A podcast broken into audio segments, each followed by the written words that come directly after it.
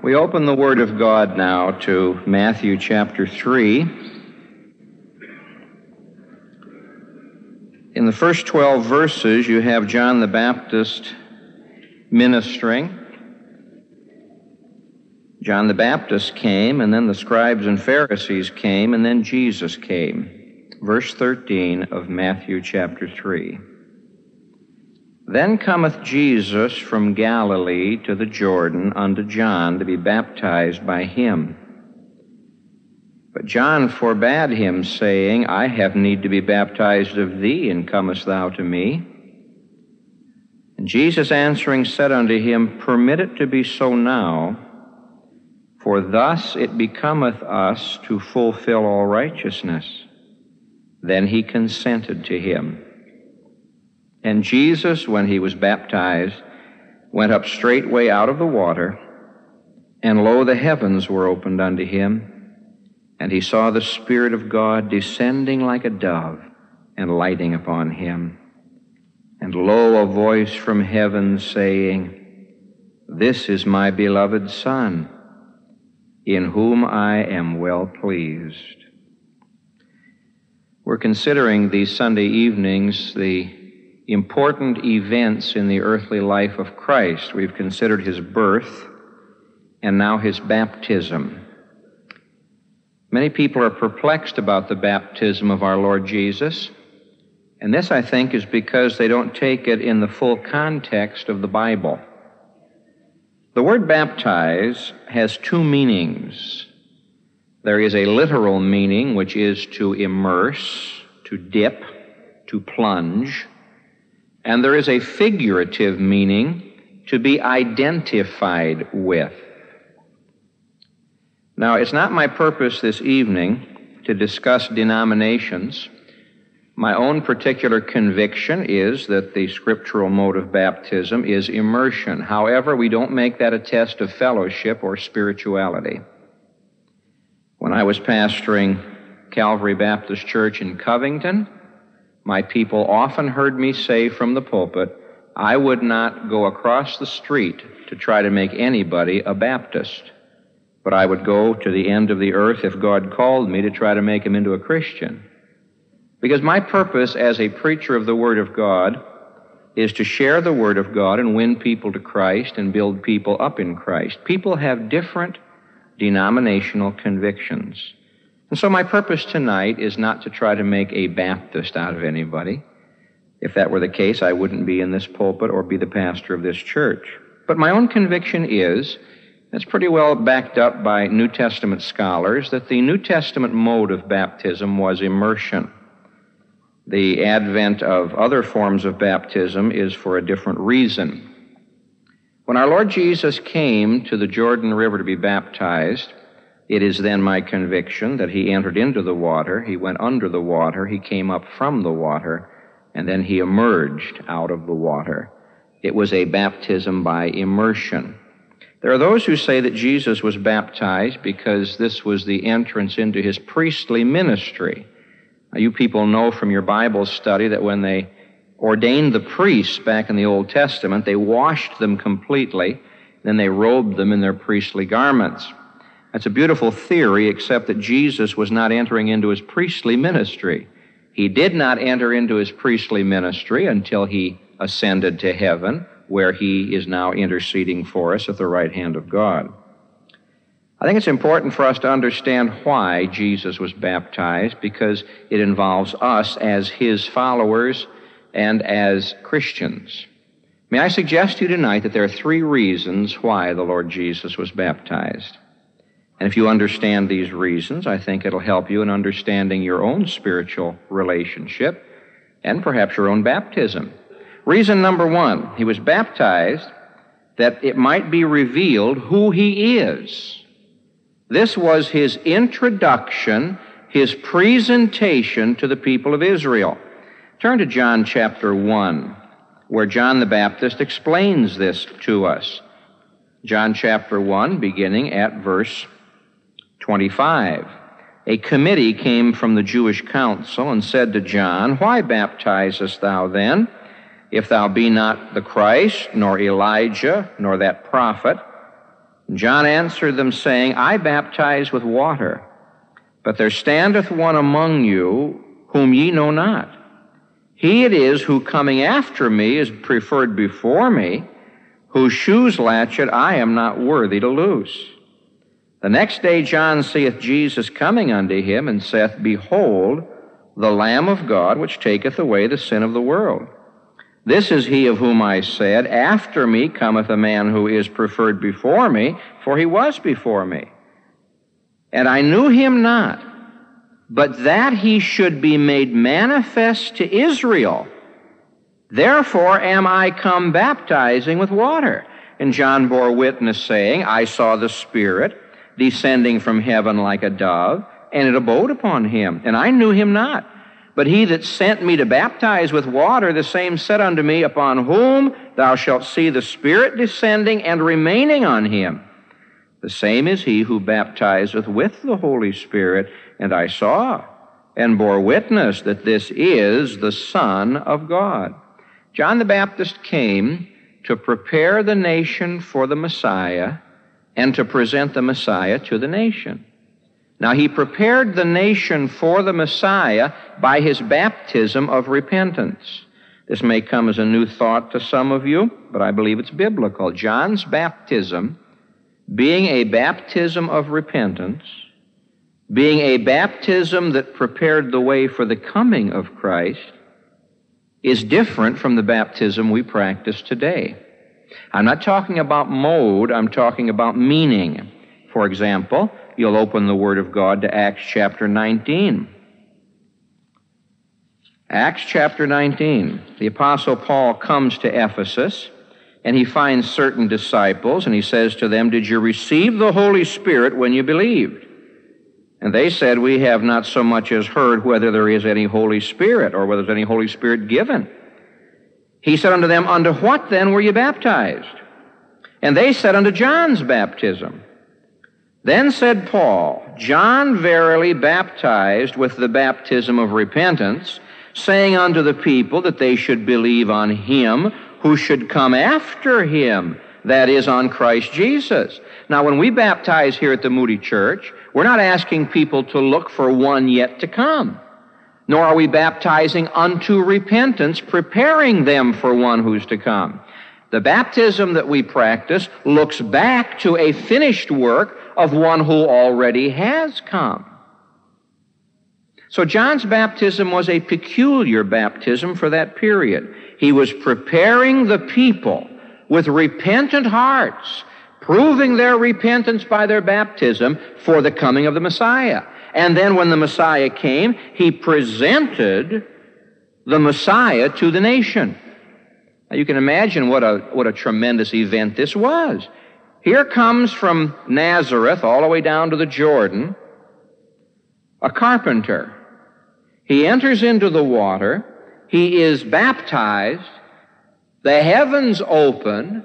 A voice is heard, This is my beloved Son, in whom I'm well pleased. A dove comes and settles upon him.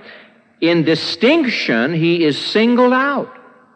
And then John the Baptist can point to him and say, Behold, the Lamb of God that taketh away the sin of the world. The first reason for his baptism was that he might be presented to the nation. The second reason for his baptism was that he might endorse the ministry of John the Baptist. Now, John's ministry was a ministry of repentance not a ministry of reconciliation. John was so unlike our Lord Jesus. John was a rough man of the wilderness, and Jesus was a, a very tender, loving, patient man of the city. John was a Nazarite. He did not cut his hair. He did not drink strong drink. Jesus Christ was not a Nazarite. He was a Nazarene, but not a Nazarite. He did drink strong drink, so much that they said of him he's a drunkard and a winebibber. John the Baptist would never accept an invitation to a party. Jesus mingled with the people, including the publicans and the sinners. Now, John's ministry came from heaven. I think it's important that we, uh, that we note over in Matthew chapter 21 that John's ministry was not something he invented himself. John chapter or Matthew chapter 21 verse 23. And when he was come into the temple, the chief priests and the elders of the people came unto him as he was teaching, and they said, You see, Jesus had cleansed the temple. By what authority doest thou these things? Who gave thee this authority? And Jesus answered and said unto them, I also will ask you one thing, which if you tell me, I likewise will tell you by what authority I do these things. And he goes back three years. The baptism of John, from where was it? Was it from heaven or of men? Now, there are those who teach us that John's baptism was the natural development of Jewish proselyte baptism. Doesn't say that in the Bible. They say it was something that other sects had practiced and he sort of picked it up. It doesn't say that in the Bible. Notice. Was it from heaven or was it of man? And they reasoned with themselves, saying, If we shall say from heaven, he will say unto us, Why did ye then not believe him? But if we shall say from man, we fear the people, for all hold John as a prophet. And they answered Jesus and said, We cannot tell. They should have said, We will not tell. We're cowards. And he said unto them, Neither tell I you by what authority I do these things. Our Lord is saying here John's baptism was from heaven. The ministry that John had was given to him from heaven. When the Lord Jesus Christ came and was baptized, he was endorsing John's ministry. He was saying to the people, This is the man sent from God. I am the Word, but he's the voice. He is a burning and a shining lamp, but I'm the light. He points to the Lamb of God. I am the Lamb of God. But I want you to know I am endorsing John's ministry. Now, it's rather obvious here that the spiritual leaders of the day did not endorse John's ministry. They avoided it. And of course, John ultimately was arrested, put into prison, and his head was cut off because he dared to stand up for the truth of the Word of God. Now, I'm going to linger a little while in Matthew 21, if I may, because the Lord follows this with three parables. First, the parable of the two sons. A certain man had two sons. He came to the first and said, Son, go to work today in my vineyard. He answered and said, I will not. But afterward he repented and went. He came to the second and said the same. And he answered and said, I go, sir, and went not. Which of the two did the will of his father? And they say unto him, The first. Jesus saith unto them, Verily I say unto you that the tax collectors and the harlots go into the kingdom of God before you. For John came unto you in the way of righteousness, and ye believed him not. But the tax collectors and the harlots believed him. And ye, when ye had seen it, repented not afterward that ye might believe him. He's endorsing John's ministry. He is saying God the Father sent John. Now, the next parable is the parable of the vineyard. You remember that story where the man let out his vineyard and they beat up all of his servants. Finally, he said, I'm going to send my son. They said, Aha, here comes the son. Let's um, kill him and take the inheritance. Jesus said to them, What's he going to do to those people? And they say in verse 41, he will miserably, destroy those wicked men. He'll lease his vineyard to other farmers who shall render him the fruits in their seasons. Then Jesus says, The kingdom of God is going to be taken from you and given to a nation bringing forth the fruits. Parable number one God the Father sent John the Baptist. Parable number two God the Father sent his Son. Now, in parable number three, in Matthew 22, you have the parable of the marriage feast where the king sends his servants and they won't listen to him, and so he destroys their city. Now, these three parables hang together. God the Father sent John the Baptist, and the Jews permitted John to be killed. God sent his son, and the Jews asked to have him killed. God sent his servants, endued by the Holy Spirit, and they killed them. Their sin kept getting worse. They permitted John to be killed. They asked for Jesus to be killed. They killed Stephen. They killed James. And the whole trouble began when they refused to listen to John the Baptist. Had the nation listened to John the Baptist, they would have been spared all the trouble that they went through. And so the second reason why our Lord was baptized was because he endorsed the ministry of John the Baptist. Now, what's that mean to us today? It means this. Until a person acknowledges he's a sinner and is willing to take the place of a sinner, he can't be saved. When the scribes and Pharisees came to John's baptism, uh, taking notes, they had their little tape recorders and they were putting notes in their tape recorder and they were taking pictures of John's baptism, getting all of a big file on John the Baptist. Instead of coming and saying, We're sinners like everybody else, we need to be saved, we want to be prepared for the Messiah. That's why John looked at them and said, Oh, you generation of vipers. A viper is a snake. Satan in the Bible is the serpent. What he's saying is, Oh, you generation of snakes, you children of the devil, who warned you to flee from the wrath to come?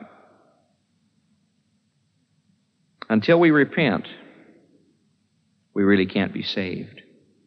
Now, the third reason why our Lord was baptized, and I think the most important reason, it was a picture of the way he was going to save us. A picture of the way he was going to save us. Would you go back to Matthew chapter 3, please? And look at verse 15. I can understand why John the Baptist would say, Look, you ought to baptize me. Jesus answering said, Permit it to be so now. It'll never be done again. Permit it to be so now, for thus it becometh us to fulfill all righteousness. Now, that word thus is translated in other places in this manner. Jesus is saying to John the Baptist, In this manner it becometh us to fulfill all righteousness. Now, the question is, who is meant by us? Does it mean Jesus and John the Baptist? Can you conceive of John the Baptist helping God fulfill all righteousness? I don't think so. I don't think that Jesus is saying, John, by your baptizing me, you and I are going to fulfill all righteousness. That, that doesn't make sense. Who is meant by us? The whole Trinity is here in this passage.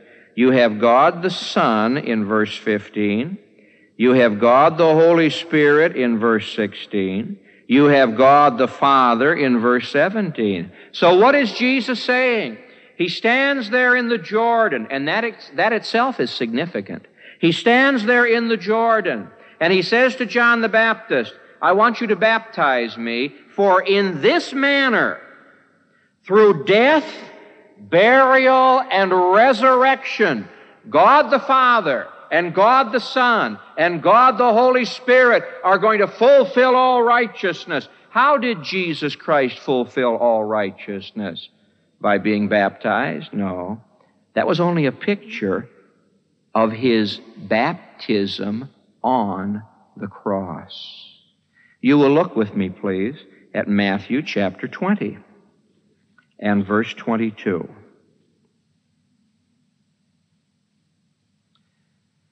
Zebedee's chil- the mother of Zebedee's children came asking for some thrones for her sons. And Jesus answered and said, Ye know not what ye ask. Are ye able to drink of the cup that I shall drink of? And to be baptized with the baptism that I am baptized with? And very foolishly they answer and say, We are able. He saith unto them, Ye shall drink indeed of my cup, and be baptized with the baptism that I am baptized with. Now, he has a, a similar expression in the Gospel of Luke, and you ought to notice that verse. Luke chapter 12.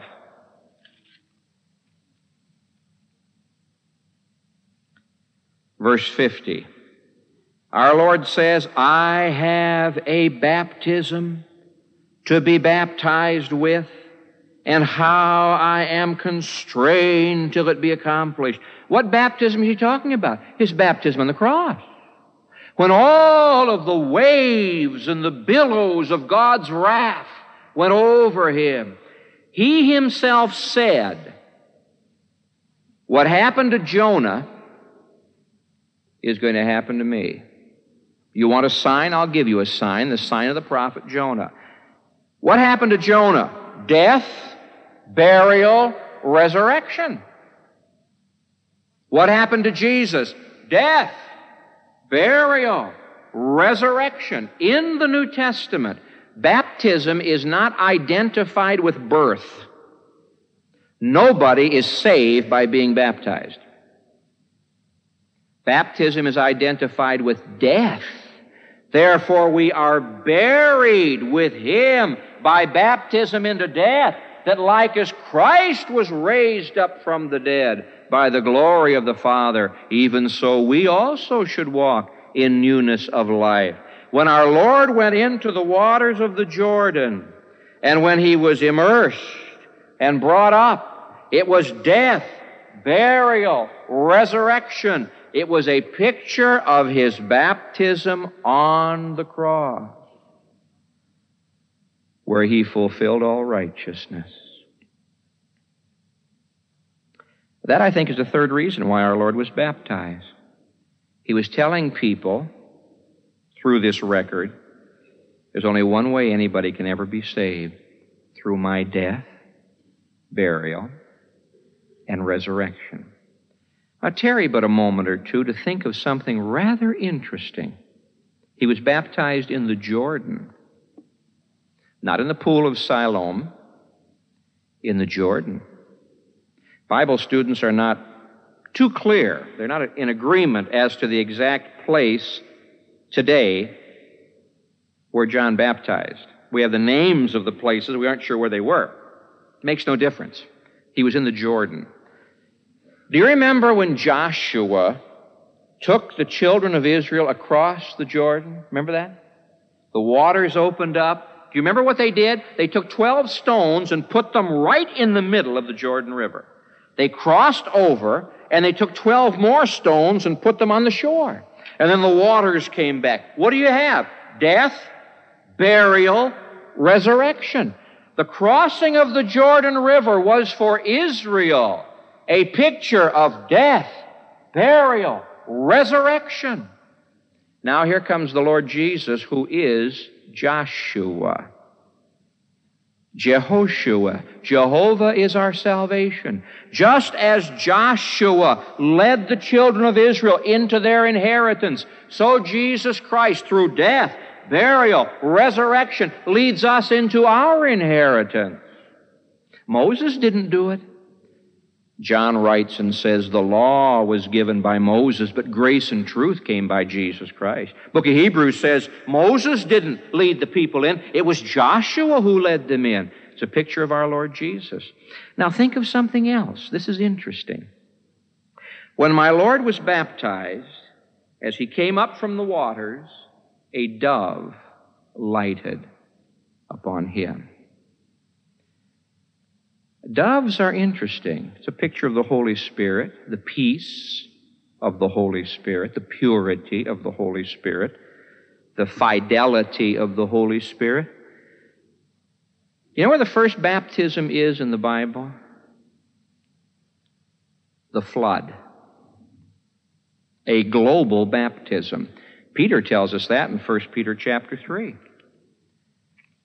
God sent the flood, and the flood completely immersed and buried the earth, death, burial.